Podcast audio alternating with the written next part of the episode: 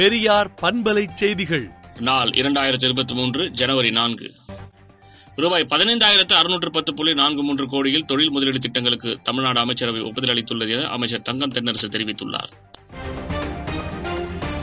தமிழில் எப்போதும் தொண்ணூறு மதிப்பெண்களுக்கு மேலெடுத்து வகுப்பில் முதல் மாணவனாக வருவேன் என அமைச்சர் உதயநிதி ஸ்டாலின் கூறியுள்ளார். கிராமிய கலைகளை உங்களிடம் கொண்டு சேர்ப்பதில் பெருமிதம் கொள்கிறேன் என முதலமைச்சர் மு ஸ்டாலின் தெரிவித்துள்ளார். திருமகன் நீவேரா எம்எல்ஏ மறைவிற்கு முதலமைச்சர் மு ஸ்டாலின் இரங்கல் தெரிவித்துள்ளார். செங்கல்பட்டு தொகுதிக்கு உட்பட்ட முக்கிய பகுதிகளில் வரும் ஒன்பதாம் தேதி சசிகலா தொண்டர்களை சந்திக்கிறார். காங்கிரஸ் சட்டமன்ற உறுப்பினரும் இவி கே இளங்கோவன் மகனுமான திருமகன் ஈவேரா காலமானார். ஏழைகளுக்கான உணவு திட்டத்தை மத்திய அரசு நிறுத்தியதற்கு கே எஸ் அழகிரி கண்டனம் தெரிவித்துள்ளார். தமிழக கடலோர மாவட்டங்கள் மற்றும் புதுவை மற்றும் காரைக்கால் பகுதிகளில் ஓரிரு இடங்களில் இன்று மிதமான மழை பெய்ய வாய்ப்புள்ளதாக வானிலை ஆய்வு மையம் தெரிவித்துள்ளது. கர்நாடகாவின் பெங்களூரு விமான நிலையத்தில் மாணவியை மேலாடைய கயிற்று சொல்லி அவமதிப்பு செய்துள்ள அவலம் தெரியவந்துள்ளது.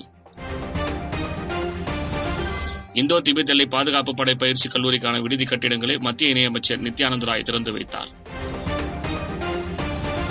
காங்கிரஸ் முன்னாள் தலைவர் சோனியா காந்தி உடல் நலக்குறைவு காரணமாக மருத்துவமனையில் அனுமதிக்கப்பட்டுள்ளார்.